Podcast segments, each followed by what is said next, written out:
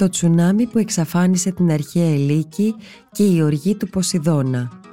Ένα από τα αγωητευτικότερα μυστήρια της ελληνικής αρχαιολογίας είναι οι πόλεις που καλύφθηκαν από μετασυσμικά τσουνάμι. Η Ελίκη στην Πελοπόννησο και η Ατλαντίδα που εξαφανίστηκαν ολοσχερός. Η Ποτίδεα επίσης που έτσι γλίτωσε από τους Πέρσες. Οι έρευνες συνεχίζονται ως σήμερα. Κείμενο Γκί Μίτλετον για το Ion και μετάφραση επιμέλεια Στάθης Σαγκαρουσιάνος για το Life.gr. Είναι τα podcast της Life.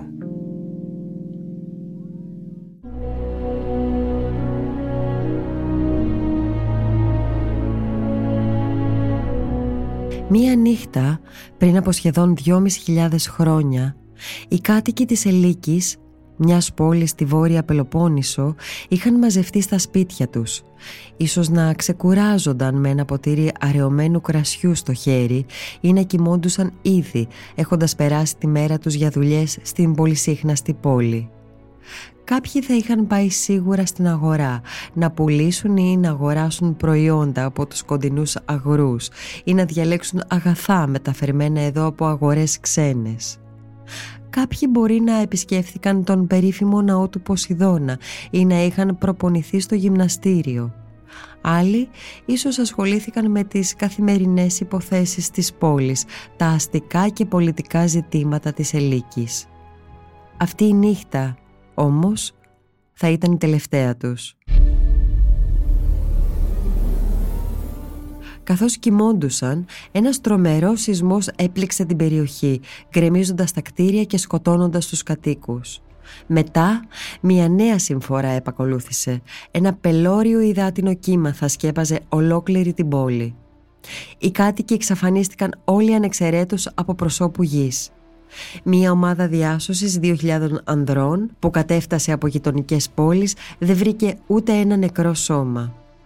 Η κοντινή πόλη Βούρα θα είχε εξαφανιστεί επίσης από τον χάρτη. Η ιστορία της καταστροφής της κλασικής Ελίκης το 373 π.Χ. διαδόθηκε από στόμα σε στόμα σε ολόκληρη την ελληνική επικράτεια. Ήταν ακόμα νοπή στη μνήμη όταν ο Αριστοτέλης 384 έως 322 π.Χ. έγραψε για αυτήν στα μετεωρολογικά του ένα βιβλίο σχετικό όχι μόνο για την ατμόσφαιρα και τα καιρικά φαινόμενα αλλά και γενικότερα για αυτό που θα μπορούσαμε να ονομάσουμε γεωλογικές διεργασίες συμπεριλαμβανομένων των σεισμών και των τσουνάμι. Η Ελίκη μνημονεύτηκε και συζητήθηκε για αιώνες από Έλληνες και Ρωμαίους συγγραφείς. Αλλά καθώς οι αιώνες περνούσαν και ακρογιαλιά μετατοπιζόταν, η τοποθεσία της κάποτε μεγάλης πόλης λησμονήθηκε. Η αναζήτηση αυτής της πόλης γοητεύει τώρα ξανά τους σύγχρονους αρχαιολόγους για πάνω από 50 χρόνια. Η έρευνα του τι συνέβη στην Ελίκη απαιτεί την εξέταση ποικίλων στοιχείων, αρχαίων κειμένων, αρχαιολογικών ευρημάτων και γεωλογικών μελετών. Αυτή η έρευνα μας βοηθά να μάθουμε πώς έγινε εκείνη η μοιραία καταστροφή, αλλά επίσης μας βοηθά να ανακαλύψουμε τον τρόπο με τον οποίο οι αρχαίοι Έλληνες και οι Ρωμαίοι αντιλαμβανόντουσαν τη λειτουργία του κόσμου. Η Ελλάδα είναι συνηθισμένη σε σεισμούς. Είναι ένα από τα πλέον σεισμογενή μέρη της Ευρώπης. Τα τελευταία δέκα χρόνια έχουν σημειωθεί οκτώ σεισμοί μεγέθους άνω των 6 ρίχτερ. Ο σεισμός της Αθήνας το 1999 σκότωσε 143 άτομα, μέγεθος 6 ρίχτερ, ενώ ο σεισμός των Ιωνίων το 1953 σκότωσε 476 άτομα, μέγεθος 7,2 ρίχτερ. Από το 1950, 22 σεισμοί στην Ελλάδα έχουν επίσης προκαλέσει τσουνάμι. Στις 30 Οκτωβρίου του 2020 σημειώθηκε σεισμός μεγέθους 7 βαθμών και παλιροϊκό κύμα έπληξε το νησί της Σάμου και τις τουρκικές ακτές. Στη Σάμο το τσουνάμι έσκασε στη στεριά έχοντας ύψος 1,8 μέτρα. Το 1956 ένα τσουνάμι έπληξε το νησί της Αμοργού με ύψος που έφτασε τα 25 μέτρα. Τον 21ο αιώνα η κατανόηση αυτών των φαινομένων βασίζεται σε μια ασφαλή επιστημονική θεώρηση μετά από έναν αιώνα γεωλογικών ερευνών. Η θεωρία του Άλφρετ Βίγκενερ για την μετατόπιση των υπήρων που διατυπώθηκε το 1912 οδήγησε τελικά στην θεωρία της τεκτονικής των πλακών, σύμφωνα με την οποία η επιφάνεια της γης βρίσκεται σε κίνηση. Η θεωρία επιβεβαιώθηκε μέσω της παρατήρησης και της χαρτογράφησης των πυθμένων των ωκεανών μετά τον Δεύτερο Παγκόσμιο Πόλεμο, ιδίως με την δημοσίευση του χάρτη Tharp Heezen του Ατλαντικού το 1977. Γνωρίζουμε ότι οι σεισμοί προκαλούνται από την κατολίσθηση στα σεισμικά ρήγματα, τις περιοχές όπου συναντώνται οι τεκτονικές πλάκες της γης. Όταν αυτό συμβαίνει υποθαλάσσια, η κίνηση προκαλεί εκτοπισμό του νερού που έχει ως αποτέλεσμα το τσουνάμι.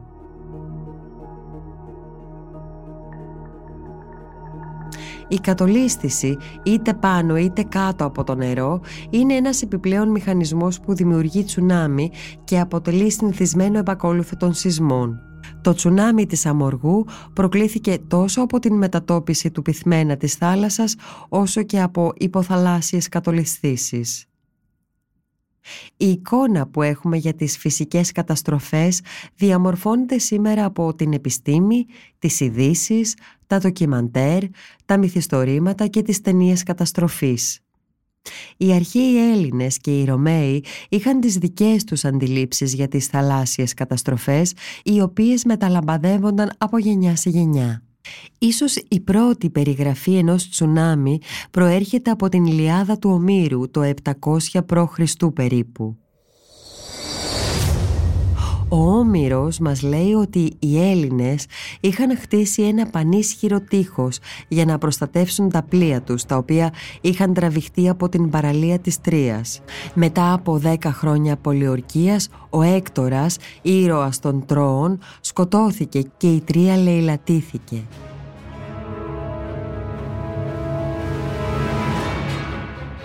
Οι Έλληνες, νικητές, επιβιβάστηκαν στα πλοία τους και έφυγαν. Τότε ο Δίας, ο Απόλλωνας και ο Ποσειδώνας αποφάσισαν να σβήσουν όλα τα ίχνη του ελληνικού τείχους. Ο Απόλλωνας έστρεψε τα ποτάμια εναντίον του. Ο Δίας έφερε ακατάπαυστη βροχή και ο Ποσειδώνας, ο κοσμοσύστης, κρατώντας την τρίενά του στα χέρια, σκόρπισε πάνω στα κύματα ολόκληρο το τείχος, που αχαιοί είχαν ορθώσει με κόπο και τα έκανε όλα λία των ρευμάτων του ελίσποντου και κάλυψε πάλι τη μεγάλη ακτή με άμμο όταν σαρώθηκε το τείχος. Τι προκάλεσε αυτόν τον θεϊκό αποκαθαρμό του τόπου; Σύμφωνα με το έπος, όταν οι Έλληνες έχτισαν το τείχος, δεν είχαν κάνει τις δέουσες θυσίες στους θεούς και μολονότι το τείχος άντεξε κατά τη διάρκεια του πολέμου, οι θεοί τελικά το αφάνισαν. Ένας άλλος αρχαίος ελληνικός μύθος που καταγράφηκε σε μία συλλογή ιστοριών που ονομάζεται «Βιβλιοθήκη» της ελληνικής μυθολογίας και αποδίδεται στον Απολόδωρο του Δευτέρου αιώνα π.Χ. αναφέρεται επίσης σε μία καταστροφή φερμένη από τη θάλασσα. Στην ιστορία του Περσέα και της Ανδρομέδας, ο Περσέας φτάνοντας στην Αιθιοπία η οποία κυβερνιόταν από τον Κιφαία, βρήκε την κόρη του βασιλέα Ανδρομέδα έτοιμη να την καταπιεί ένα θαλάσσιο τέρας. Γιατί η Κασιόπια, η σύζυγος του Κιφαία, είχε ισχυριστεί ότι ανταγωνιζόταν σε ομορφιά της Νηρίιδες.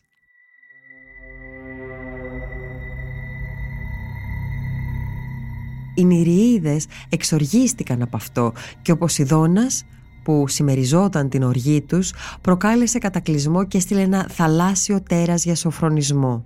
Η ιστορία του Περσέα και της Ανδρομέδας ήταν αρχαία και δημοφιλής. Η διάσωση της Ανδρομέδας απεικονίζεται σε ένα κορινθιακό αγγείο του 6ου αιώνα π.Χ. και επίσης και σε μια προμπιανή τυχογραφία αιώνες αργότερα.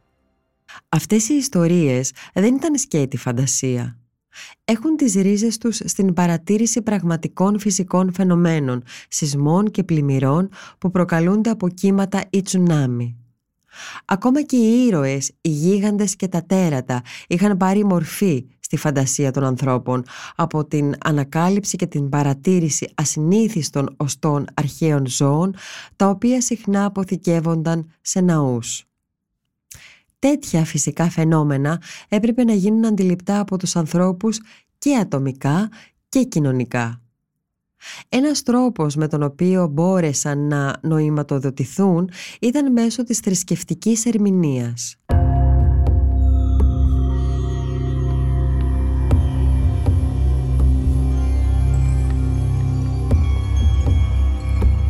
Ο φιλόσοφος Δημόκριτος, περίπου 420 π.Χ., υποστήριξε σύμφωνα με τον Σέξτο τον εμπειρικό ότι οι θεοί είχαν δημιουργηθεί στην αρχαιότητα επειδή οι άνθρωποι φοβόντουσαν τα ουράνια φαινόμενα όπως οι κεραυνοί και οι αστραπές και φαντάζονταν ότι οι θεοί ήταν υπεύθυνοι για αυτά τα πράγματα και για τους Έλληνες γενικά ότι ολόκληρη η αντίληψη του κόσμου επηρεάστηκε από θρησκευτικές ιδέες.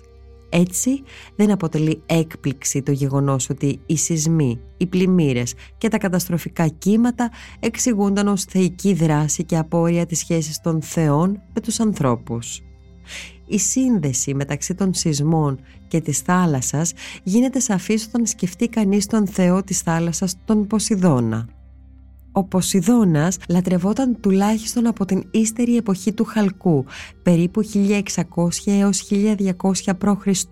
έως τις μεταγενέστερες ημέρες της Ρωμαϊκής Αυτοκρατορίας, πάνω δηλαδή από 1500 χρόνια. Οι αναφορές σε αυτά τα φυσικά φαινόμενα δεν εξαντλούνται στους μύθους. Βρίσκονται επίσης στα έργα των πρώτων ιστορικών, ο Ηρόδοτος στα τέλη του 5ου αιώνα π.Χ. έμεινε στην ιστορία ως ο ιστορικός των πολέμων μεταξύ Ελλήνων και Περσών, αλλά το έργο του περιλαμβάνει συναρπαστικές λεπτομέρειες για τα ήθη και τα έθιμα διαφόρων λαών, καθώς και θεωρητικές απόψεις για τον φυσικό κόσμο, συμπεριλαμβανομένων των πηγών του Νείλου. Ο Ηρόδοτος γράφει ότι μετά τις ελληνικές νίκες το 479 π.Χ. στις μάχες των Πλατεών και της Μικάλης, ο Πέρσης στρατηγός Αρταβάζος συνόδευσε τον βασιλιά Ξέρξη πίσω στην χώρα του, διασχίζοντας την Βόρεια Ελλάδα, τον Ελίσποντο και την Ανατολία. Οι κάτοικοι της Ποτίδεας, μιας πόλης στη βόρεια ακτή του Αιγαίου, εξεγέρθηκαν εναντίον των Περσών και ο Αρταβάζος αποφάσισε να κλείσει το θέμα πολιορκώντας την πόλη. Μετά από τρεις μήνες, μας λέει ο Ηρόδοτος, συνέβη κάτι πρωτόγνωρο. Μία μεγάλη άμποτη στη θάλασσα κράτησε για ώρα πολύ και όταν οι ξένοι είδαν ότι η θάλασσα είχε μετατραπεί σε ρηχό έλος, ετοιμάστηκαν να την διασχίσουν με τα πόδια για να φτάσουν στην Παλίνη. Όταν όμως είχαν διασχίσει περπατητά τα δύο πέμπτα της απόστασης και απέμεναν τρία ακόμα για να φτάσουν στην Παλίνη, σηκώθηκε μια μεγάλη πλημμύρα, μεγαλύτερη όπως λένε οι κάτοικοι του τόπου, από κάθε άλλη που είχε προηγηθεί ποτέ. Όσοι δεν ήξεραν να κολυμπούν πνίγηκαν και όσοι ήξεραν σκοτώθηκαν από τους ποτιδεάτες που τους προλάμβαναν εντωμεταξύ με βάρκες. Υποτίδεοι λένε ότι η αιτία της μεγάλης πλημμύρας και του αφανισμού των Περσών έγινε γιατί οι Πέρσες είχαν βεβηλώσει το ναό του Ποσειδώνα που βρισκόταν στα προάστια της πόλης.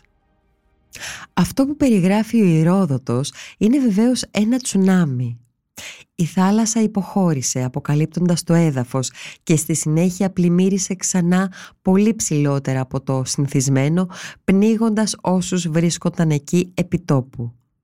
Πρόσφατα, μια ομάδα ερευνητών που μελετά τον τόπο κοντά στην αρχαία ποτίδεα βρήκε απτά στοιχεία για το τσουνάμι αναλύοντας εργαστηριακά στοιχεία ύλης που προέρχονται από την περιοχή κεραμικά και θαλάσσια όστρακα που πιθανόν ξεβράστηκαν στην ενδοχώρα από το μεγάλο κύμα.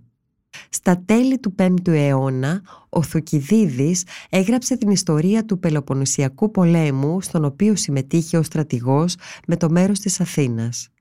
Στο τρίτο βιβλίο του μας διηγείται την ιστορία του Πελοποννησιακού στρατεύματος που επιχειρεί να εισβάλλει στην Αττική το 426 π.Χ. αλλά υποχωρεί εξαιτίας μιας σειράς σεισμών. Χρόνια νωρίτερα, το 464 π.Χ., η τάξη των Σπαρτιατών δούλων, οι Ήλωτες, είχαν εκμεταλλευτεί την ευκαιρία να στασιάσουν όταν ένας ισχυρός σεισμός έπληξε τη Σπάρτη. Και αυτή τη φορά οι σεισμοί συνοδεύτηκαν από τσουνάμι σε τουλάχιστον δύο μέρη της Ελλάδας, τα οποία περιγράφει ο Θουκυδίδης. Περίπου την ίδια εποχή που οι σεισμοί αυτοί ήταν τόσο συχνοί, η θάλασσα στις Ορόβιες, στην Εύβοια, αποτραβήχτηκε από την τότε ακτογραμμή και ξαναγύρισε με ένα πελώριο κύμα που κατέκλυσε μεγάλο μέρος της πόλης και υποχώρησε αφήνοντας ένα μέρος της σκεπασμένο ακόμα κάτω από το νερό έτσι ώστε αυτό που κάποτε ήταν στεριά τώρα είναι θάλασσα. Όσοι από τους κατοίκους δεν μπόρεσαν να τρέξουν έγκαιρα στο ψηλότερο σημείο χάθηκαν. Παρόμοια πλημμύρα σημειώθηκε και στο Αταλαντονήσι απέναντι από τη λωρική ακτή στην Εύβοια ρημάζοντας μέρος του Αθηναϊκού φρουρίου και καταστρέφοντας ένα από τα δύο πλοία που ήταν τραβηγμένα στην ακτή. Περίπου 50 χρόνια μετά τις Ορόβιες και το Αταλαντονήσι η Ελίκη καταστράφηκε η Ελίκη ήταν παλιά και σημαντική πόλη που βρισκόταν σε ένα έφορο δέλτα στην βόρεια ακτή της Πελοποννήσου ανάμεσα στον Σελινούντα και τον Κερινίτη ποταμό. Ήταν η κορυφαία πόλη της Αχαϊκής Συμπολιτείας, μιας συνομοσπονδίας πόλεων κρατών και αποτελούσε για αιώνες σημαντικό κέντρο λατρείας του Ποσειδώνα. Ο Όμηρος αναφέρει τα πολλά και πλούσια αφιερώματα που προσφέρονταν στο κοσμοσύστη στην Ελίκη, ενώ οι αρχαιολόγοι έχουν βρει ίχνη ενός ιερού που χρονολογείται από το 700 π.Χ. περίπου. Η μόνη σύγχρονη πηγή που διασώζεται είναι ο Αριστοτέλης, ο οποίος αναφέρει ελάχιστα πράγματα, εκτός από το ότι υπήρξε ένας σεισμός που ακολουθήθηκε από κύμα. Η επόμενη πηγή που διαθέτουμε είναι ένας άλλος ιστορικός, ο Πολύβιος, περίπου 200 έως 118 π.Χ., ο οποίος σημειώνει ότι η Ελίκη είχε κατακλειστεί από τη θάλασσα. Αλλά κατοπινότερες πηγές έχουν να πούν πολύ περισσότερες λεπτομέρειες. Ο Διόδωρος, ο Σικελιώτης, περίπου 80 έως 20 π.Χ. περιγράφει πως ένας σεισμός έπληξε νύχτα την Πελοπόννησο και σκότωσε πολλούς ανθρώπους, ιδίως στην Ελίκη και τη Βούρα. Οι επιζώντες αντιμετώπισαν έναν ακόμα μεγαλύτερο κίνδυνο όταν η θάλασσα ανασηκώθηκε σε τεράστιο ύψος και ένα κύμα που ορθώθηκε ακόμα πιο ψηλά παρέστηρε και αφάνισε όλους τους κατοίκους και τους τόπους τους.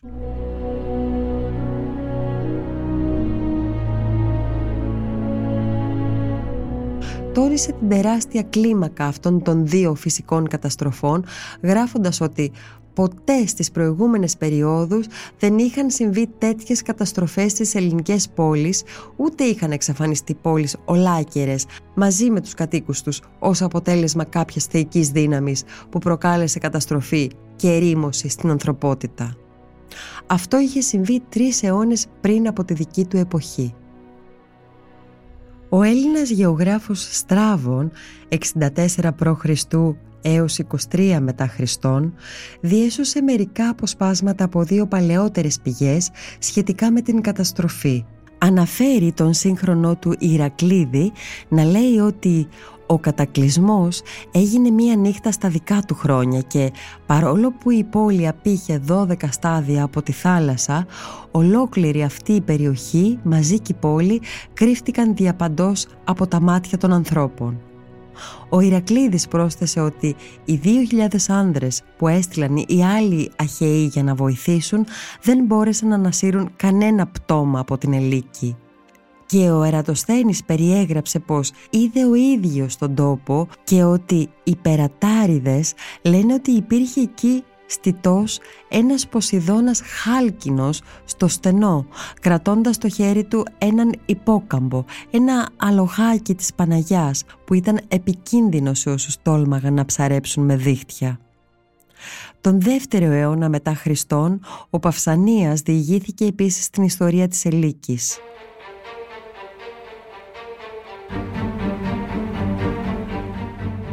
Σύμφωνα και με αυτόν, ένα σεισμός και ένα γιγαντιαίο κύμα κατάπιανε την πόλη, τα κτίρια και τους κατοίκους της.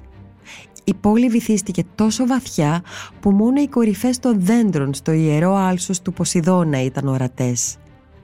Ανέφερε ότι στην εποχή του δεν έμεινε τίποτα να φαίνεται από την πόλη στη στεριά, αλλά ότι κάποια απομεινάρια ήταν ακόμα ορατά κάτω από το νερό. Αργότερα, ο Έλληνας στρατιωτικός συγγραφέας Αελιανός, περίπου 175 έως 235 μετά Χριστόν, πρόσθεσε μία ακόμα λεπτομέρεια. Ότι πέντε ημέρες πριν από τον σεισμό όλα τα ποντίκια και τα κουνάβια και τα φίδια και οι σαρανταποδαρούσες και τα σκαθάρια και κάθε άλλο πλάσμα αυτού του είδους έφυγαν από την πόλη κοπαδιαστά από τον δρόμο που οδηγεί στην Κερίνια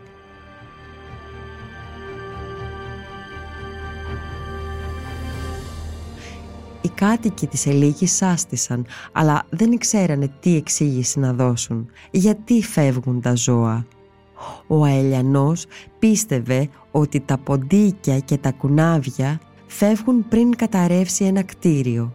Μας λέει επίσης ότι δέκα πλοία της Πάρτης που ήταν αγκυροβολημένα στην Ελίκη καταστράφηκαν κι αυτά. Τη δεκαετία του 1950 ο Έλληνας αρχαιολόγος Σπυρίδων Μαρινάτος προσπάθησε να βρει την βυθισμένη πόλη σκανάροντας αεροφωτογραφίες, μιλώντας με τους ντόπιου και οργανώνοντας ένα πρόγραμμα σάρωσης του βυθού με σόναρ στον τόπο όπου πιστεύετε ότι βρισκόταν η Ελίκη. Το δέλεαρ της ανέβρεσης μιας άθικτης κλασικής πόλης, μιας χρονοκάψουλας που ενδεχομένως εξακολουθούσε να περιέχει πολλούς από τους θησαυρούς της, ενδεχομένως ακόμη και το μεγάλο άγαλμα του Ποσειδώνα ήταν ακαταμάχητο. Παρά τη φιλότιμη προσπάθειά του, ο Μαρινάτος δεν τα κατάφερε. Όμως άφησε μία υπόνοια σε ένα άρθρο του στο περιοδικό Archaeology το 1960 ότι η πόλη θα μπορούσε ίσως να είναι θαμένη κάτω από τη στεριά και όχι κάτω από τη θάλασσα. Το 1861 είχε βρεθεί στην περιοχή ένα νόμισμα που είχε κοπεί στην Ελίκη, στοιχείο το οποίο τέριαζε με το σενάριο αυτό. Το 1988 τα μέλη του Helke Project αφού δεν βρήκαν τίποτα κάτω από τη θάλασσα άρχισαν να κάνουν γεωτρήσεις στην πεδιάδα μεταξύ του Σελινούντα και του Κερινίτη. Ανάμεσα στο 1991 και το 2002 διενήργησαν 99 γεωτρήσεις σε μέσο βάθος 16 μέτρων. Σε 9 τοποθεσίες ακολούθησαν ανασκαφές. Αυτή τη φορά η ομάδα βρήκε υλικό της κλασικής περίοδου, κεραμικά, τείχους, κεραμίδια στέγης και νομίσματα. Βρέθηκαν ίχνη θαλάσσιας μικροπανίδας και ένα έδαφος από χαλίκια που κάλλιστα θα μπορούσαν να έχουν αποτεθεί εκεί από ένα γιγαντιαίο κύμα. Είχε βρεθεί η ελίκη ή τουλάχιστον κάποια μικροσκοπικά της τμήματα. Όμως οι επικεφαλής της ομάδας, η Δώρα Κατσονοπούλου και ο Στίβεν Σότερ, δεν ήταν ακόμα σίγουροι ότι τα στοιχεία τους είναι επαρκή για να αποδείξουν ότι ένα σεισμός και ένα τσουνάμι πράγματι κατέστρεψαν την πόλη.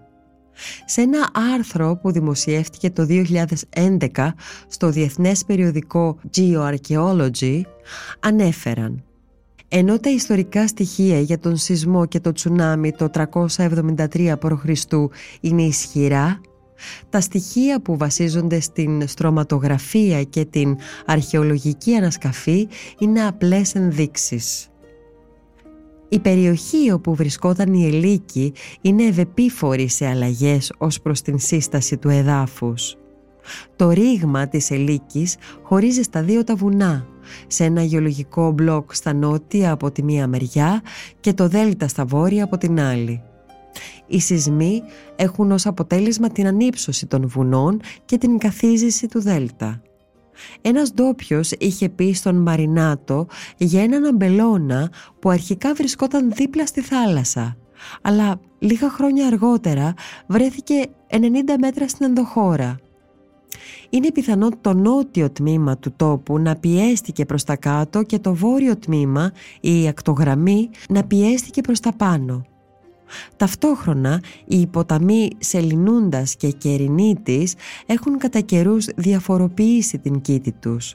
Φουσκώνουν και προκαλούν πλημμύρες αφήνοντας πίσω τους όλο ένα νέα ύλη. Οι σεισμοί μπορούν επίσης να προκαλέσουν καθίζηση του εδάφους και έτσι κομμάτια της περιοχής να εξαφανιστούν. Είναι πιθανόν ένα συνδυασμό σεισμών και τσουνάμι, ανύψωσης, καθίζησης και ρευστοποίησης του εδάφους να κατέστρεψε και στη συνέχεια να κατάπια την πόλη. Οι μεταγενέστερες αλλαγές στο τοπίο την έθαψαν έκτοτε περισσότερο. Ωστόσο, σίγουρες ενδείξεις ότι το έδαφος σκεπάστηκε από ένα μεγάλο τσουνάμι ακόμα δεν υπάρχουν. Μία εναλλακτική θεωρία προτάθηκε το 2020 σε ένα άρθρο στην επιθεώρηση The Holocene από τον Ιωάννη Κουκουβέλα του Πανεπιστημίου Πατρών και συναδέλφων του συμπεριλαμβανομένης της Κατσονοπούλου. Ισχυρίστηκε ότι αντί να έχει κατακλειστεί από ένα κύμα της θάλασσας η Ελίκη μπορεί να είχε πλημμυρίσει από την πλευρά της ξηράς. Αυτό μπορεί να ακούγεται παράξενο αρχικά, αλλά η ιδέα βασίζεται σε πραγματικά περιστατικά βροχόπτωσης και πλημμυρών στην περιοχή. Στις αρχές του 20ου αιώνα, για παράδειγμα, ένα φυσικό φράγμα είχε σχηματιστεί στον Κράθη ποταμό, δημιουργώντας μια λίμνη μήκους τριών χιλιόμετρων. Τον Ιανουάριο του 1914 το φράγμα διεράγει προκαλώντας μια πλημμύρα μεγάλου βάθους και μήκους περίπου 13 χιλιόμετρων. Μελετώντας την τοπογραφία και την υδρολογία της περιοχής καθώς και στοιχεία κατολιστήσεων του παρελθόντος, ο Κουκουβέλας και η ομάδα του ισχυρίζονται ότι ο σεισμός του 373 π.Χ. προκάλεσε τη δημιουργία φυσικών φραγμάτων στην κοιλάδα του Κατούρλα, τα οποία στη συνέχεια υποχώρησαν προκαλώντας πλημμύρες. Ίσως το φωνικό κύμα να μην ήταν τελικά τσουνάμι. Ίσως η ιστορική της εποχής ή οι μεταγενέστερες πηγές έχουν παρεξηγήσει τι συνέβη.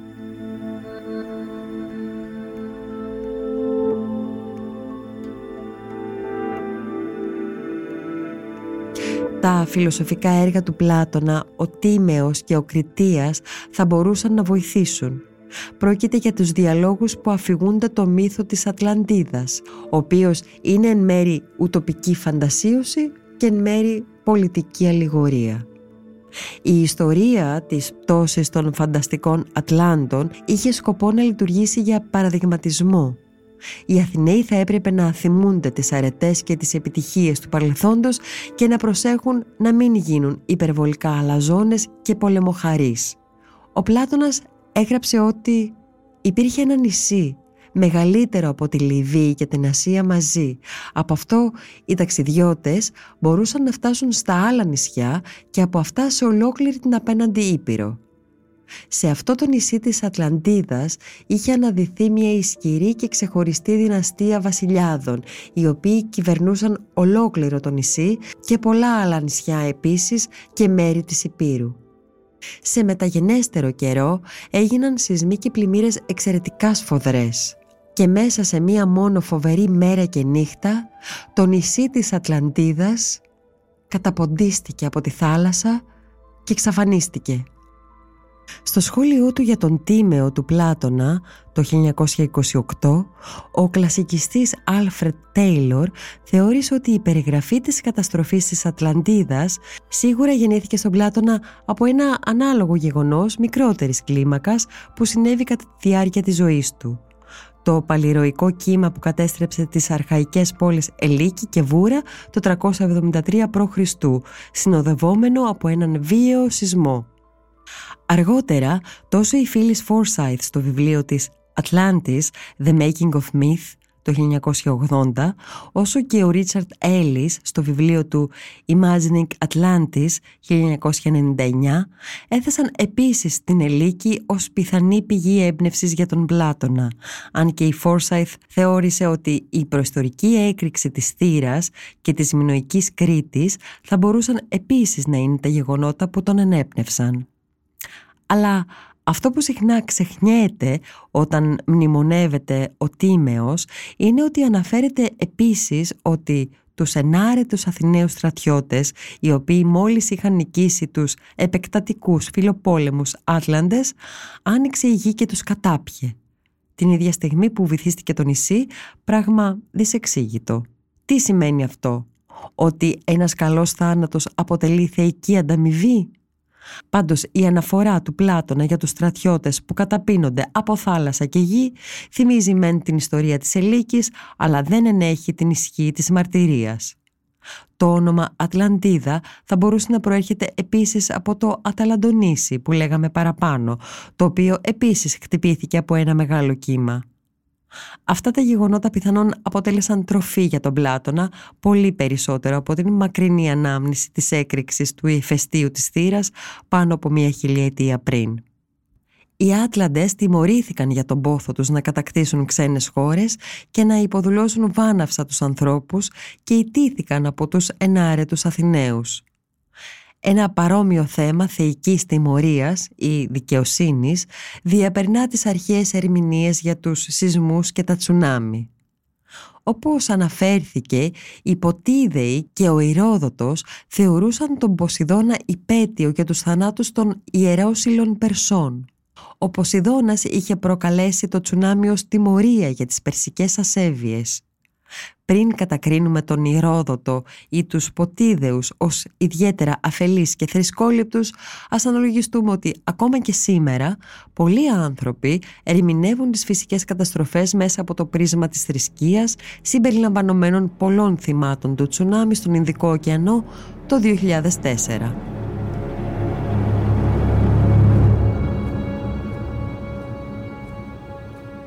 Αρκετές πηγές ισχυρίζονται ότι οι πολίτες της Ελίκης προκάλεσαν οι ίδιοι την καταστροφή τους επειδή εμπόδισαν μια ομάδα συμμάχων τους από την Ιωνία να λατρέψουν τον Ποσειδώνα στο ιερό της πόλης.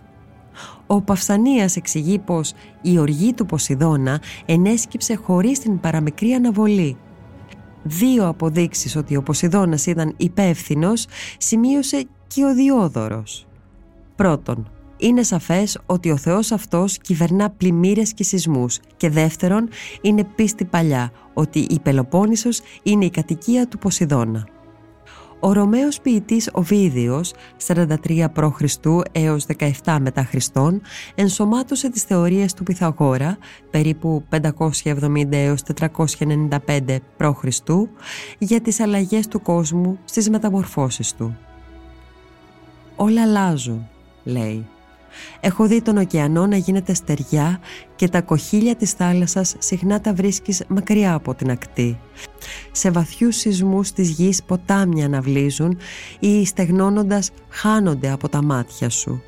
Η θάλασσα κάποτε έζωνε την Άντισα, την Τύρο και την αστραφτερή Φάρο. Κανένα δεν υπάρχει τώρα νησί. Η Λευκάδα, λέγανε οι πρώτοι που πάτησαν το πόδι τους εκεί, ήταν κάποτε ακροτήριο Τώρα τα κύματα την περιβάλλουν και οι Ζάγκλοι, λένε, ήταν ενωμένοι με την Ιταλία κάποτε μέχρι που ο ωκεανός έσκησε το σύνορό τους και έκοψε τη γη. Και αν ρωτήσετε για την Βούρα και την Ελίκη, κάποτε πόλεις της Αχαΐας, βρίσκονται κάτω από τα κύματα. Οι ναυτικοί εξακολουθούν να δείχνουν τις πλαγιασμένες πόλεις και τις βυθισμένες πολεμίστρες. Το κεφάλαιο του Αριστοτέλη στα μετεωρολογικά για τους σεισμούς και τα αίτια τους αρχίζει με τη σύνοψη τριών απόψεων, του Αναξημένη, του Αναξαγόρα και του Δημόκριτου. Ο Αναξημένης πίστευε ότι οι σεισμοί συνέβαιναν κατά τη διάρκεια ξηρασίας ή ισχυρών βροχών και τους συνέδεε με την ξύρανση ή την εφήγρανση της γης. Ο Αναξαγόρας ισχυριζόταν ότι οι σεισμοί συνέβαιναν όταν ο αέρας προσπαθούσε να απελευθερωθεί μέσα από το υπέδαφος της γης, αλλά εμποδιζόταν από την υγρασία, το βρεγμένο από την βροχή έδαφος. Ο Δημόκριτος από την άλλη πλευρά πίστευε ότι η γη γέμιζε με νερό και όχι με αέρα και υποστήριζε ότι η προσπάθεια της περίσσιας βροχής να βγει από το υπέδαφος προκαλούσε σεισμούς, όπως και η εισρωή νερού όταν μία έκταση εδάφους είχε στεγνώσει. Ο Αριστοτέλης διαφώνησε με όλες αυτές τις θεωρίες, υποδεικνύοντας ότι οι ιδέες του αναξημένοι δεν τέριαζαν με τα υπάρχοντα στοιχεία για το πού και πότε συνέβαιναν σεισμοί. Ο Αριστοτέλης επιχείρησε τη δική του εξήγηση για τους σεισμούς και τα τσουνάμι. Τον άνεμο. Για να αποδείξει την θεωρία του στηρίχθηκε στην ύπαρξη υπόγειων βουητών στα μέρη που συνέβαιναν σεισμοί, στην διόγκωση και διάρρηξη της γης και στο ξέσπασμα των ανέμων.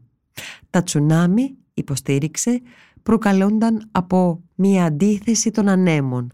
Όταν ο άνεμος που προκαλεί τον σεισμό δεν μπορεί να διώξει εντελώς τη θάλασσα που οδηγείται μέσα από έναν άλλον άνεμο, αλλά την οθεί πίσω και την συσσωρεύει μέχρι να συγκεντρωθεί μία μεγάλη μάζα. Τότε, αν ο πρώτος άνεμος υποχωρήσει, ολόκληρη η μάζα οδηγείται μέσα από τον αντίθετο άνεμο και σπάει στην ξηρά και προκαλεί πλημμύρα.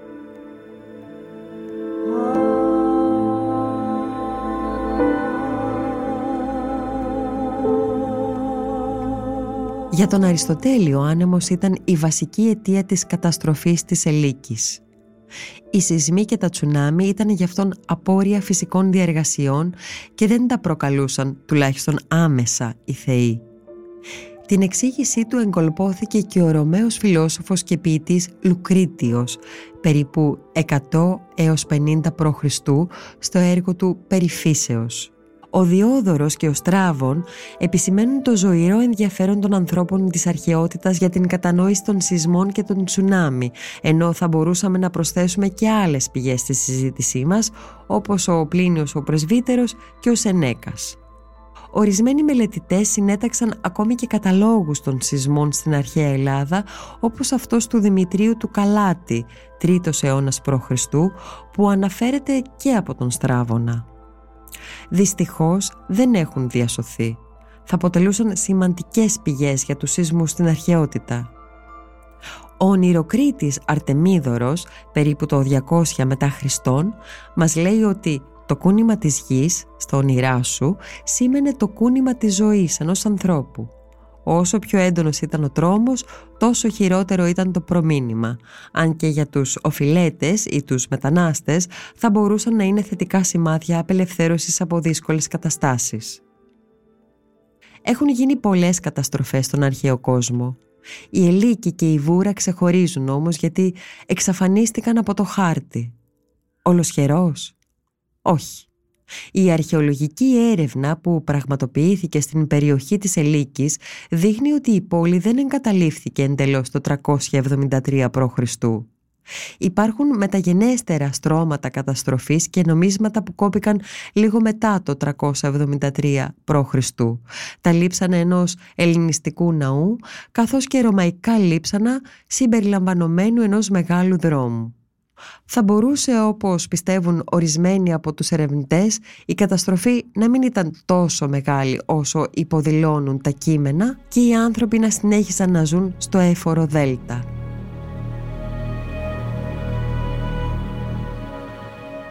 Ίσως η καταστροφή των δύο πόλεων να έγινε ένας θρύλος της εποχής, όπως είναι για εμάς σήμερα η Πομπία Ίσως μάλιστα να έγινε κάτι σαν σύμβολο παραδειγματισμού για τους καλλιεργημένους ανθρώπους της εποχής να αναστοχαστούν τη φύση της ζωής ή να εξηγήσουν επιστημονικά τη λειτουργία της φύσης.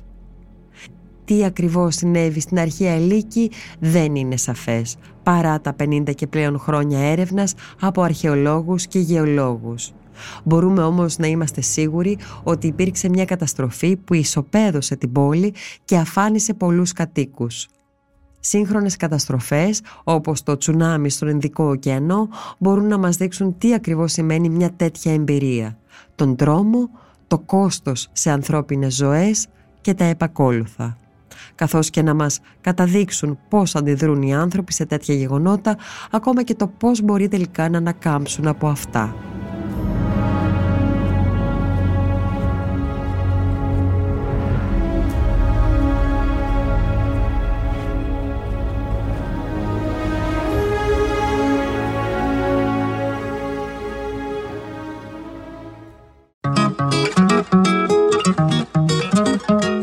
Ήταν ακόμα ένα κείμενο της σειράς podcast της LIFO ηχητικά άρθρα. Για να μην χάνετε κανένα επεισόδιο της σειράς ηχητικά άρθρα, ακολουθήστε μας στο Spotify, στα Apple Podcast και στα Google Podcast. Είναι τα podcast της LIFO.